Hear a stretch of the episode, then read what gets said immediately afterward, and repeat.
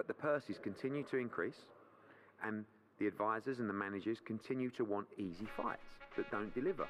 And we're the weak ones because sometimes we let them do it.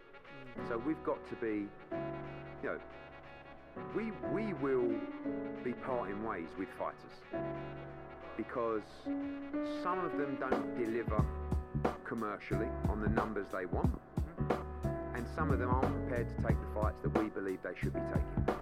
Some of them. This is like many times I've asked myself this question. Why did I put myself in this situation? but this is where lions are made. You know I'm saying? Lions are made. Too many people are detached are attached to the dunya, bro. They don't want to detach themselves. What I'm trying to do is showcase to myself.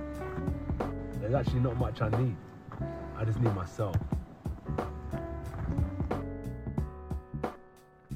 Hey, and welcome back to the number one podcast of the sport where actually only one podcast matters. So thank you as always for tuning in. Um, we really have clawed our way to the top of the mountain where people know who we are. Um, for sure. They pay attention, they see the tweets, they see the posts, they, they listen to the episodes. So it's always good to know that not only is this number one podcast in the sport, it's the podcast that sits at the heart of the sport and people are paying attention. And hopefully, in doing that, I get to share the voice of the fans with the people that make the decisions. These things are really important.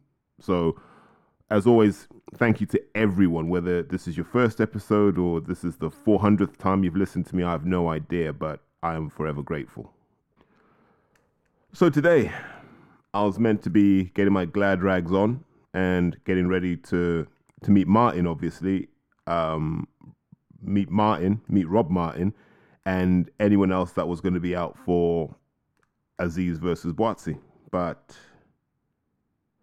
that's not to be. And we've all kind of had to, to reboot our plans and go, what are we going to do next?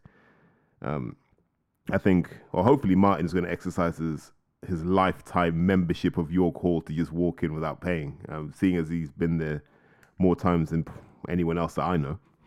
But uh, yeah, I don't know what's going to happen tonight. Should we all go and watch it? I think we should. Are there still tickets available? I'd expect so.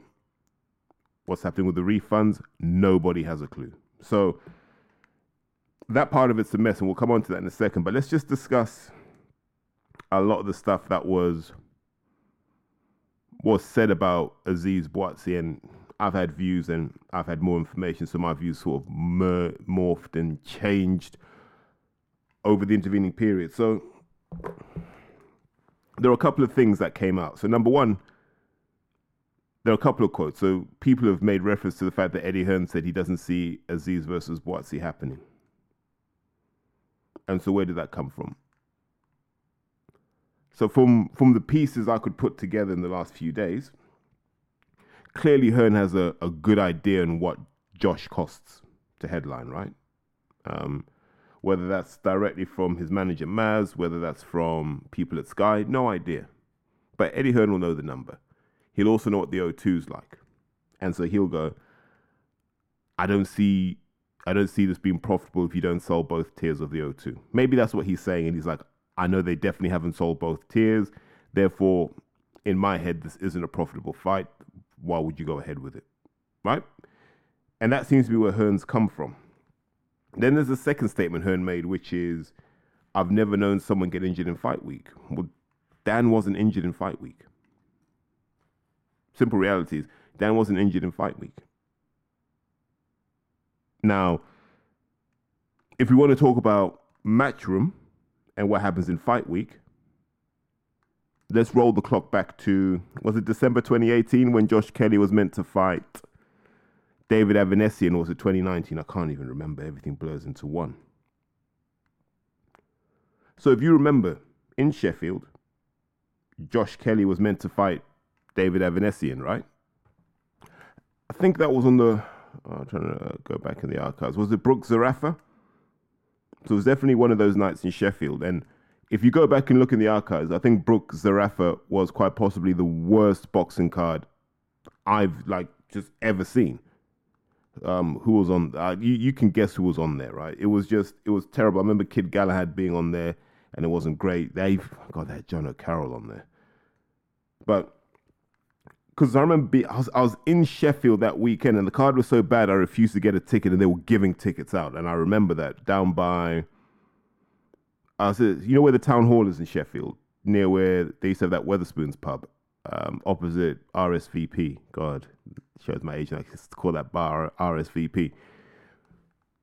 But I remember we were out with some of Team Kelly on the Friday night.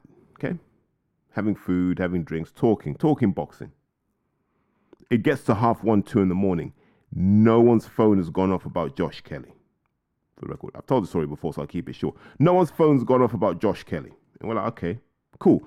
The fight's still happening. We're asking the question, yeah, fight's still on? Yes.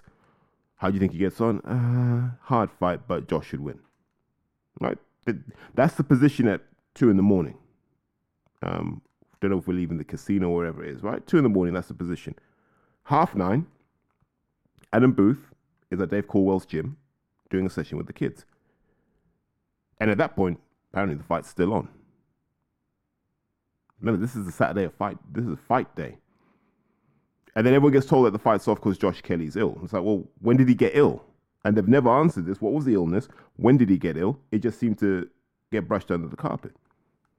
So Hearn saying that people don't get injured in fight week is absurd because it happens to him. Now, if he says the main event getting injured, kind of okay with that. But now let's go back to Dillian Whyte versus Lucas Browne. Lucas Browne got wiped out 10 days before. Right? Got wiped out sleeping on the canvas. And I'm not saying that to glorify it. it. Is that the message I got on the Wednesday that it happened. And if everyone remembers, I jumped on New Age and I said, put all your money on a Dillian Whyte stoppage. Because the way it was described to me, I was like, that fight shouldn't be going ahead. But it went ahead. Yeah, on a matchroom show. I can tell you this now. If a rugby player had sustained that kind of head injury, they wouldn't be playing rugby for four weeks as a bare minimum. If a kid sustained that in the amateurs, you might give him 60 days and they allowed the fight to happen. Now, did they know? I would suspect that they knew. Boxing world's really small. So when Hearn gets on this moral high horse and his cheerleaders and his girlfriends and his his sub bottoms all start falling at his feet, telling the world that he's right, is problematic. Because Hearn has form for this. In fact, tonight's card in Liverpool has had something similar happen. So Shabaz Masoud gets pulled from the Liverpool card. Um, they cite illness, but you wonder, is it really illness? What is it? And Matchroom are really good at using language to obfuscate what really happens. Illness. Because you can't really refute illness, right? Because it could be anything, could be a cold, could be a flu. But when you say injury, then that has to be some kind of verifiable, you know, physical ailment, with an ailment, but physical situation. And so the the big point on this is it's easy for Hearn to to take jibes at people, right? Because deep down he's still bitter about what happened with Josh. So he'll he'll take whatever chance he can to poke at him. He'll also take the chance to poke at Ben Shalom. And why would he do that? He would do that because if you look at what Hearn was doing a couple of years into his Sky contract and what well, into his promotional career, if you look at what Ben's doing, there's not much difference. Right? Eddie Hearn started off with guys who had seen better days, rebooting them, cleaning them up, and getting them on pay per view. Ben Shalom doing something similar. Guys who've seen better days, clean them up, get them on pay per view, make a few quid. Use that money to then sign a few disaffected fighters from a big name promoter bring one to your platform, start building them up so they can become the next pay per view generation. Hearn's mad because Ben Shalom's taken the Hearn playbook. And so Eddie's like, I can't let this guy win because if he wins using my tactics, you know what I mean? Number one, I know my tactics work, so this is going to be an existential threat because Sky will always be there. And Sky, through Comcast, have enough of a reach to challenge DAZN. So Hearn is always going to draw Ben Shalom into a firefight and hope that Ben does things out of emotion and not logic. And hope that Ben does things to get under Hearn's skin and not because it's a good deal for Sky. Ne- needle Ben Shalom into blowing his load, and hopefully Ben sees the okey doke and doesn't fall for it. But I always think it's in bad taste when you say things like, I've never known someone to get hurt in fight week when it wasn't fight week, it was before fight week. And people say to me, Oh, do you believe it was an injury? On God, if Dan Azeez goes out in public and says I'm injured, I'm going to believe Dan Azeez 100 times out of 100. Now, that's loyalty, that's friendship. You do that. And also, here's what people don't understand you've had months of knowing that the collision course is today. So you're like, whatever happens, win, lose, or draw, wake up on Monday, don't have to think about it again. Now he's got to think about it again. He'd rather not, by the way. So you wouldn't you wouldn't want to fake it because it's not like you're going to get more money. The money is the money, the contract's the contract. You want to get out the way as fast as possible, either fight for a world title or rebuild as fast as possible. I just think, as things stand, it's unfortunate. I was told that about 10k tickets had been sold by the time the injury was announced. I'm rounding that up a little bit, but that's the number I was told. I'm happy to to sit on that number. And when people say, "What you base it on?" I say, "Well, two raw novices in Lawrence Okolie and Isaac Chamberlain were able to do this.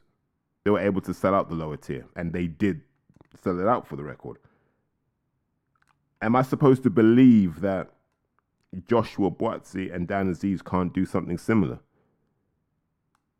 Come on, man. Like, like even if you say it's a London centric event, cool. But they can do those numbers. Uh, that's not beyond them.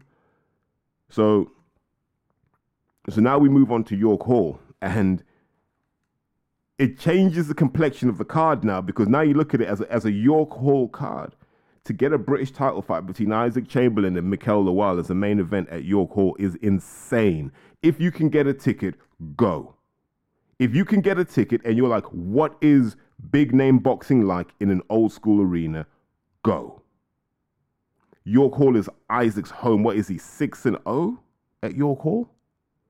He's had his shoulder pop back in there. He's shown that he's a warrior there. He's older, wiser, stronger, more mature now and he's going to face someone in Mikael Lawal who will let his right hand go. It doesn't matter if it ends up in the in the upper balcony of York Hall. He won't care. He is launching that. Isaac has to be vigilant, has to keep that left up at all times, has to keep himself angled off so that that right hand always glances the shoulder before it connects anywhere else, just to take the sting out of it.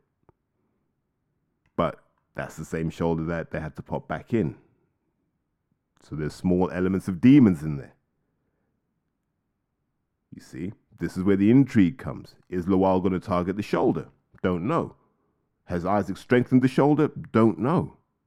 What I do know is these two guys are going to go for it. And I, have seen, I remember Mikael Lawal sparring John Pilata, just watching those two.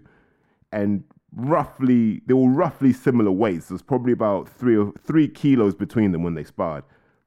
And I'm not going to say you would have paid money to watch that spar because I don't think anyone would pay money to watch sparring. But you saw two incredibly tough men, two incredibly hard men just throw heavy leather at each other. And it was a joy to watch. And that's when I knew I was like, this Mikael Lawal kid has a future if he can put all the other elements of his game together. Now, the thing is, he's going to fight now at a venue where Isaac's comfortable, at a level where Isaac is comfortable, right? in front of a crowd where Isaac is comfortable? Has he added those layers, you know, jab, timing, footwork, positioning, head movement, defense? Has he added enough of those elements to counteract the nerves he's going to feel? Because when Mikael Lawal walks out into that crowd, and the configuration is different this time for York I think they're just trying to maximize the number of people they can get in. So it's going to be packed and it's going to be intense. And Isaac's been there before. Can Mikael Lawal hold up enough mentally? Can he keep enough of these distractions out enough that he can get in there and be the best version of him. Because if he can, we've got a hell of a fight. In terms of Isaac, while you want to watch this, finally this man has got a run of form together. He gets to fight for the British. And if he looks good in this, for God's sake, just start lining him up for a world title shot. I don't think Chamberlain versus Opetaia is a fight that is a chasm in skills or experience. I think they're both guys who have who have been in tough from a young age. I'd like to see that fight. That's the fight I'd like to see. If we're just talking about entertainment, Opetaia versus Chamberlain, 100%. I don't think Isaac has a problem with Southpaw. Seems to handle Wadi Camacho pretty well. So why not? But I think Saturday night's going to be a good fight. If you can't make it, I know there's some of you who don't live in London or nearby, watch it. Watch it for the atmosphere. Watch it for that main event, if nothing else. So I'm not going to sit here and kid you and tell you that the rest of the card is amazing because it's not. But the Liverpool card's not that great either. You got Catterall fighting Linares. I've been saying it for years. Linares was fragile at 130, fragile at 135. I think he disintegrates at 140. Um, problem is, Catterall's not that. He's not that come forward type of guy, is he? Where he he can just take out someone like Linares, which is what you need to do to make a statement. If Catterall just comes forward and says, "I'm taking him out," fair play. Like that's how you build excitement. But like I said, a lot of these boxes are thick as thick as mints. So they end up just going, I'm just going to box how I want to box, box comfortably. If, if this is a points win, it's a massive defeat for, for Jack Catterall. If Linares sees the final bell, this is a massive defeat for Jack Catterall as far as I'm concerned. I don't hear any talk about him fighting Josh Taylor after this if he can't handle Jorge Linares. Like Linares is just a small guy. That's it. He's a small guy who was getting touched up as a small guy, never mind as a big guy.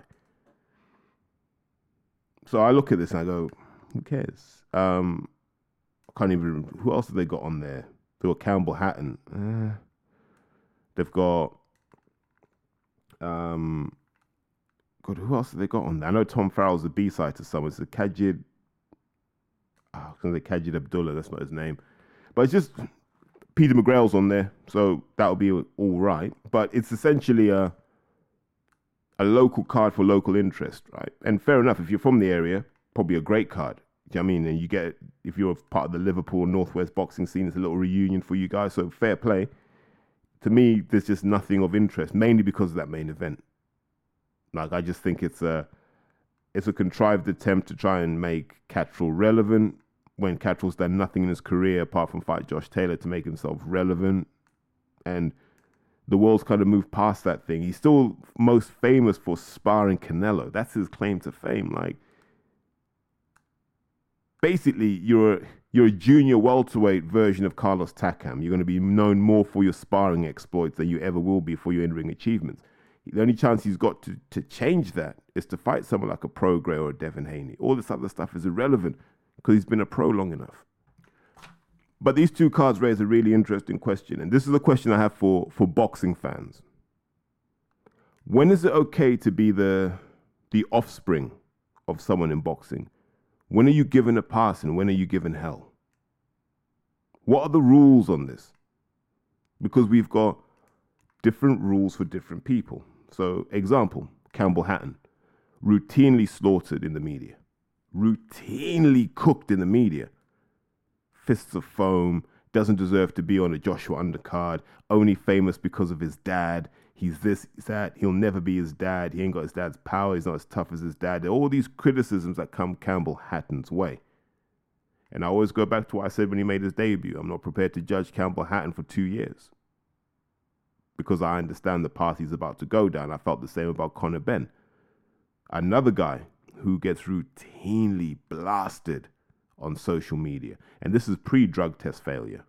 Weak chin. Ohara Davies broke your jaw. Peynaud beat you. You don't deserve your spot. You're there because you're Nigel Benn's son. Well, I mean, they, they signed you just so they can see your dad in a black and white suit dancing in the ring. All this stuff gets thrown at Conor Benn. Nothing he has, he deserves. Ah, oh, you're Nigel's son. You're the product of privilege, right? Right? Everyone's heard that. You've seen it, you've read it. There are many outlets that go with that line. let's pause. Harlem Eubank, good luck to the kid. Um, uh, let's see. Take an example from a coach, Mark Tibbs, proper. Yeah, yeah, yeah. Mark, Mark, Mark's proper, mate. Mark's, you know what I mean? Mark's Mark, mate. Yeah, Mark is Mark, mate. Yeah, yeah, yeah. Sweet, sweet. Yeah, yeah. His old man's a good man, so he's a good lad.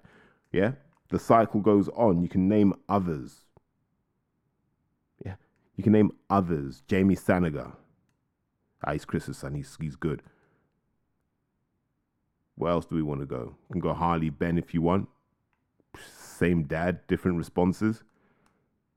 And then let's zero in on tonight's card at York Hall. Mick Hennessy Jr.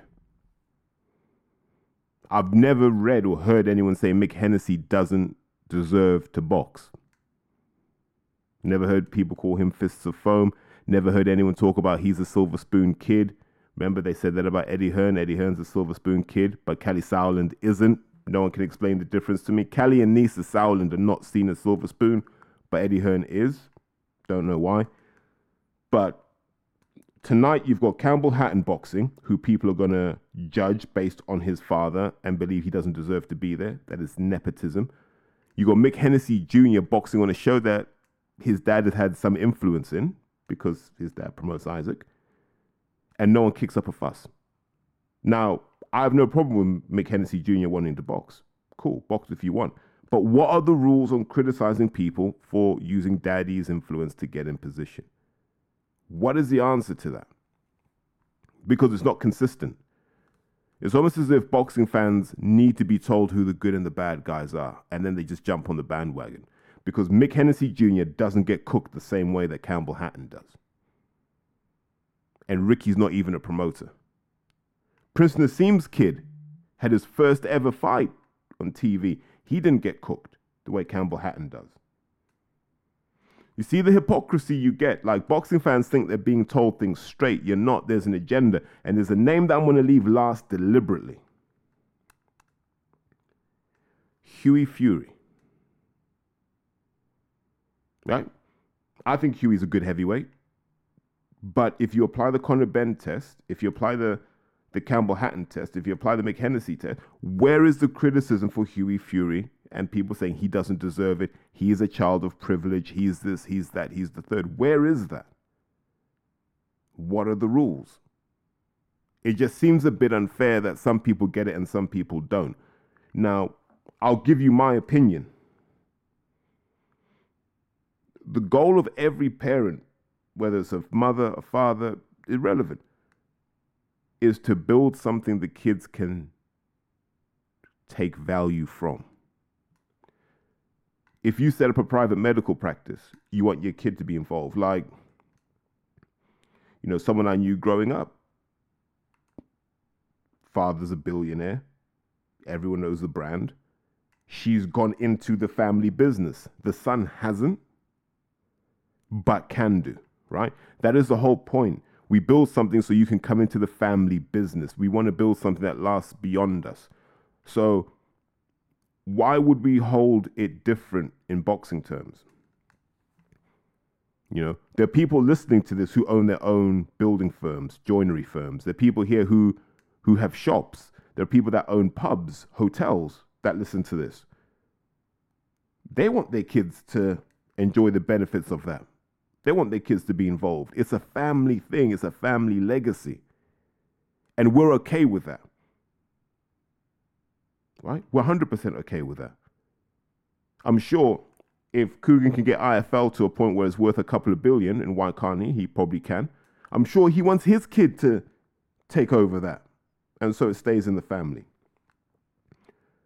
It's a natural thing for a parent to want a kid to enjoy the fruits of their labor. So when Conor Benn says he wants to box, what's his dad supposed to do? When Campbell Hatton says he wants to box, what's his dad supposed to do? When Hughie Fury says he wants to box, what's his dad supposed to do?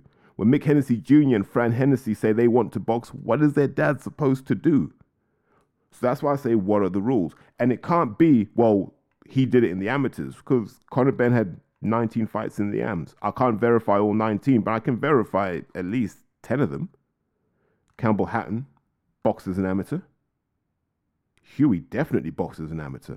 Mick Jr. boxed as an amateur. So I don't understand it. Even Steve Goodwin's son Josh, who had a pro fight, he boxed as an amateur. So it's not that it's amateur pedigree. So for me, I'm going to ask the fans this question Is it that anyone associated with Eddie Hearn is bad, and therefore Conor Benn and Campbell Hatton have to get it because of what Hearn says? Is it just the Hearn affiliation, or are we saying that this nepotism is wrong? Because it can't be both. Because if the nepotism's wrong, then it's wrong for everybody. Right? So it has to be a we just don't like Eddie Hearn. Therefore, we're going to criticize Eddie and everything. And I think if you're an adult and that's your mindset, hmm, not a good look. But everyone's entitled to their opinion, so I can't really say too much on that. What I would say, and I do mean this from the bottom of my heart, is at least be clear about why you're saying and believing what you are. Because the reality is, these kids are just carrying on the family lineage. And it's not like, you know, in the in the traveler community, that's exactly what happens. We're a fighting breed. Um, the Gormans, the Dohertys, the Furies, fighting breeds. That's what they take pride in. So I think boxing fans just need that bit of context because we're either going to hammer the children of everyone or we're going to hammer none of them. Which one is it? God, let's discuss Showtime um, exiting boxing because for me personally, it's heartbreaking. Um, they've been a part of my boxing journey for a long time. I'm sure it's the same for for many others too. Um, you know, there are many fights we could probably list and go, wow, that was a great moment on Showtime. But you know, you're going to hear a lot of stuff being said by people, but you got to understand the context about you know how these games play out because it's never as simple as as the media tell you. So what we've seen in the media market is actually what was always going to happen, right? There's always going to be a one or two things was going to happen in the media market as it became more fragmented. You're either going to have just like a like an orchestration layer, right, which is essentially one app holds all my subscriptions. So I can access all of my subscriptions through one app, right? That was one of the options. The other option is the market just consolidates. And we've seen that, right? So BT became part of the Discovery Group, got rebranded as TNT Sport, is a clear example of that. Um, you've seen Comcast, and you know they took over Sky, so Sky sits in Comcast, and so these big American conglomerates are buying up assets. And so you saw, you've seen it with, so Disney have done it, and now what you're seeing is Paramount doing it. So Paramount merged with Showtime. For non-American fans, essentially Showtime is one of their flagship operations. Um, if you've got if you've got a Fire Stick, you've probably watched some Showtime movies.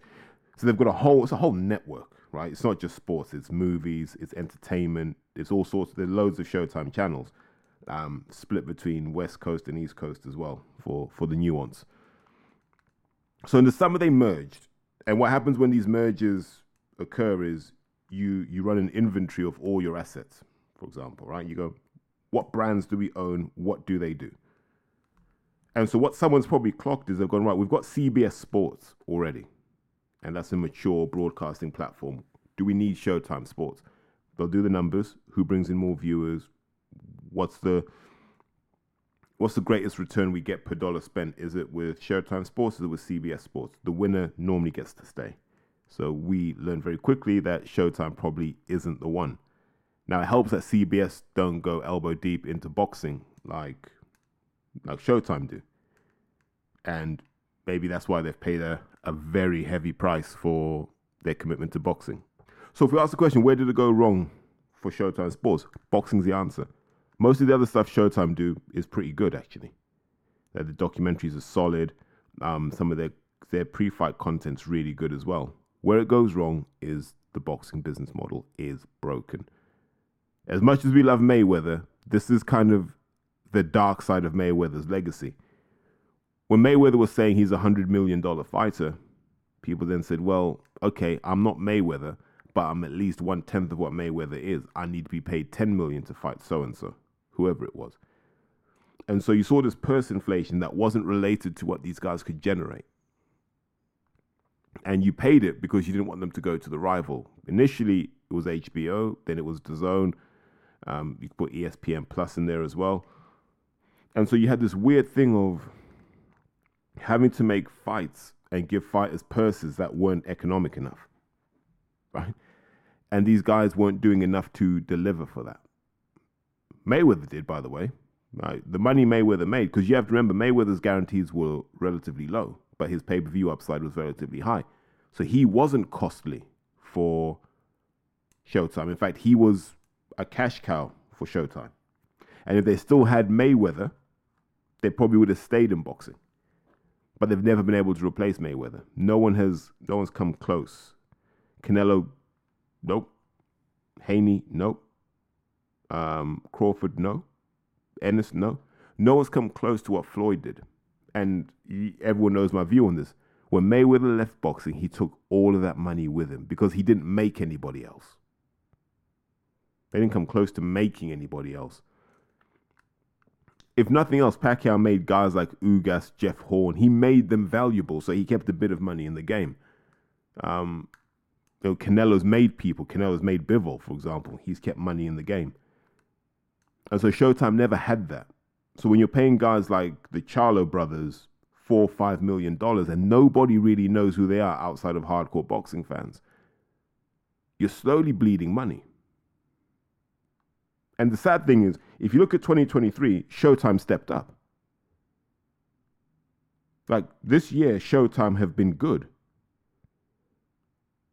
We well, we got two undisputed fights in a week. Then you had Canelo versus um, Charlo, two undisputed fighters fighting each other. So we've, we've we've had a lot of good fights this year, but it's a legacy of bleeding money. The boxing model doesn't work. So what do you say to boxers? Take less money? Yes, hundred percent take less money because you're less relevant now. And what you'll see is you'll see people. This will be an argument now, right? Oh well, if KSI can make three million pounds a fight and he's not a real boxer, I'm a real boxer. I deserve four. And like, well, it, go and generate four. There's a reason why boxers don't go it alone. Because you look at what some of these guys earn and you go, well, if you're that economically valuable, why wouldn't you just team together and go it alone? And the simple answer is they know they're not worth that. That's it. they know they're not worth that. Let me just pause and go. So how how how should we feel about Showtime leaving? Like HBO left and the the train kept turning. I'm trying to think. Like if you look at Showtime, I think Mayweather Pacquiao was in Showtime pay per view. Um, Tyson Holyfield was as well, wasn't it? The first fight. So they, they, they've been central to, to a lot of our boxing identities and a lot of our boxing life. But if they go, what does that leave really? That leaves DAZN and ESPN, right? Is that a good thing? Because it doesn't. Well, DAZN's not profit making yet anyway. So how long have zone got left? And so this is what happens. Now this is for this is for everyone, but specifically for boxers. Yeah, because they don't seem to understand how this game works. When broadcasters look at their portfolio of brands and content, what they look at is what is the cost to produce that's it. What is the cost to produce? Because really, media companies just sell advertising. That's it. Create content to entertain, they sell advertising, and they sell subscriptions. That's their revenue model. Yes, there's syndication, but syndication is shared between a broadcaster and also a production company. But in terms of the money that the broadcaster owns, advertising, subscriptions. Take a typical boxing event let's just say um, Golovkin against Canelo 2 as an example. And I think that was on HBO. What's the production cost of that? Bearing in mind you got pay you got to pay the fighters, you got to organize the event, you got to market, you got to promote. Yeah? Let's just say it's a 50 million dollar cost. If the pay-per-view brings in 60 million, people think, well, that's 10 million profit, that's really good. But no, there's a cost of capital That 50 million could be doing other things. That 50 million could have gone towards reality TV and pulled in 85 million. And so they've got to do that balancing act that we don't understand as boxing fans because we just care about boxing. And boxing shows are very expensive to put on because one, you got to put the money away for months while they get ready. So your money's tied up. You can't do anything with it. You can't flip it. Secondly, like the event itself is really expensive to put on. And these events are not cheap. And third, like if you do it free to air, there's only so much advertising you can put out there because you've got minute gaps between the rounds. And so let's say you've got 12 of those. So actually, the unit economics of boxing don't make a lot of sense when you're paying fighters what you're currently paying them. There are a lot of guys that should be on, um, I reckon, about 20 to 30% of what they're currently on, based on true economic market value. A lot of guys in boxing are overpaid. I think it's true in Britain as well. You're going to start seeing some heads being cut because they don't move the needle. I know Hearn made noises about dropping some people from Matchroom, and he should have done this a long time ago. I'd like to see Sky drop a few people as well and actually start start showing some leadership, right? Because here's what boxing fans want to know: Who are you backing? Like for me, I've said it before. I'll say it again. If I'm running Sky, I'm building the Sky franchise around Chamberlain, Azeez, Billam Smith, um, Caroline Dubois, and I'm poaching Ellie Scotney. And that's my famous five. I'm building my franchise around those guys. And there's a reason why. I can put them in front of corporate Britain and they will smile. Corporate Britain will smile and go, We like these guys. They're guys that can go and do outreach on behalf of the brand. They can go and do outreach on behalf of the sport, and you would trust them to do it. They don't come with that baggage from being on the block, being in the hood, being on the estate. Do you know what I mean? They don't come with that baggage because they've learned to rise above it. And that's what I would do. That's leadership. When you say this is what we're leading off with, we're investing in these guys. They're going to build a profile of boxing, and then we're going to bring wave after wave after them. That's how you should build. It's how Matchroom should build now. This idea that Joshua is going to anchor the brand for however long, he's not. He's got two or three fights in him tops. You know, I saw him, you know, he's got his darkness retreat wasn't really darkness and silence, but there was all, an, an, awful lot of talking and an awful lot of light that I saw. But that's a, that's an issue for another time. But I would say this: the unit economics of doing boxing events make no sense. You know, all of this we're going to do the O2. People are doing the O2 because they've done the O2 before. No one talks about doing the copper box. Who's the copper box level fighter? Why are they not on there? It seems that we go from York Hall to the Wembley Arena, which is like 13,000, or the O2 Arena, which is like 18,000. It's like, no, no, we need something in the middle. Yeah. 7,000. Yeah. Good. Everyone's got a good view. Everyone can make noise. And it's a good event for boxing. It was specifically designed for boxing. That's what the copper box was meant to be for. And it's never really, it's never really used, and it should be. But this is the point I've been making for a long time 90% of managers are lazy. They don't focus on how to build their boxer. They just, it's all about, I'm here to negotiate a purse. We need fights. No, no, motherfucker. How are you going to take that kid that you sold the dream to and how are you going to get him to endorse Kellogg's cornflakes? Which manager in boxing has done that? Has taken a kid off the street and position them to be the face of a Spotify, for example. Who's done that? I can only think of of my friend AP, who did it with Umar Sadiq. I call him AP now. I'm just lazy.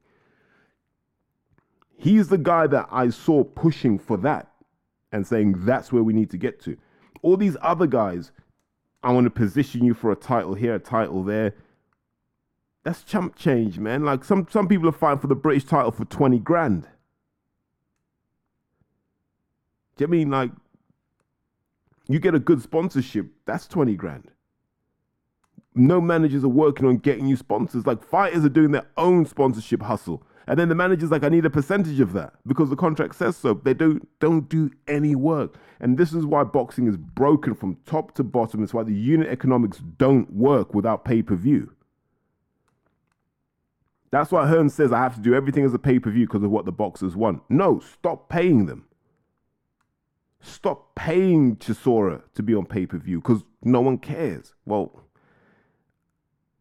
let me walk that back. There's a subset of people in this country who will watch any old shit when it comes to boxing. Like, I don't want to label them because it's a multi faith, it's a multi faith temple. Yeah. But they're the people who bought tickets for Ch- Chisora versus Fury. You see those sheep there? They're the same people who go and watch Joshua fight Jermaine Franklin. They're sheep. They'll pay for anything because boxing is their identity. If they can't talk about boxing, there's nothing else they talk about. And the sad thing is, promoters exploit that. And they keep feeding them dross and dross, knowing that they will never quit. They're like crackheads, they'll never quit. And so here we are now. Espinoza's the, at the end of the year, Espinoza will be done with Showtime. Would love to see him at DAZN, by the way, because that'd be incredible. I think he'd bring the leadership that they've lacked for a long time. Um, I think he understands the unit economics of boxing better than Hearn does. Um, so I'd like to see I'd like to see that battle, and then let's see what, what happens next. I, I can see ESPN Plus looking to get an additional promotion. I can see Oscar going over there at some point, but in terms of broadcast, I think you're just going to see people walk away from boxing or just scale back the budgets. You know, if if you can't make it work on pay per view, you probably can't make it work and you're going to see a lot of these guys start dropping out the sport because these paydays they've been basically gifted by ignorant boxing fans. They'll stop at some point because people have got bills to pay now, and you know you're seeing it actually with with BOXXER and the refunds. People are like, I need the money now, man. We've got bills that are going out in two days. Where's my refund?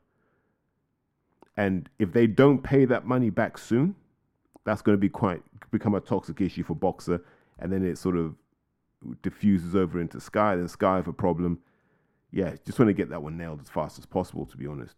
But back to the original point. It's a real shame because, like I said, some people have grown up with Showtime as being one of the brands in boxing they know. They know that logo. They'll never forget that logo. And it's no more. It's been consumed by Paramount. And now, who knows what will happen? Will CBS Sports get into boxing? that that would be intriguing to see if it's just a we're going to wrap up on Showtime and just move everything to CBS Sports because they may have lower production costs. They may go actually, do you know what? Here's a business model we can do for boxing. Makes boxing viable, sustainable, profitable. Here's all the advertising you can sell. Job done. Now the risk is that may be Jake Paul and not necessarily Jermall Charlo. That becomes the viable option in boxing. People forget that. Those YouTubers are profitable, professional boxers are not. That's why I keep telling people if you can't justify your own earnings, if you can't point to a promoter and say, look, this is all the money I bring in, you're probably a cost to a promoter. You're not that important. They can replace you with anyone at any time. You're loss making, so what difference does it make? Cool. Let me wrap up there. If anyone's going to York Hall, I don't even think you'll listen to this in time. But if anyone is, I'll probably just tweet it out. Um, I'm going to try and get a ticket now. If there's no tickets, there's no tickets, and then just see what happens. But on that note, I'll say take care, guys, and enjoy the rest of your weekend. Enjoy the rest of your week whenever you listen to this.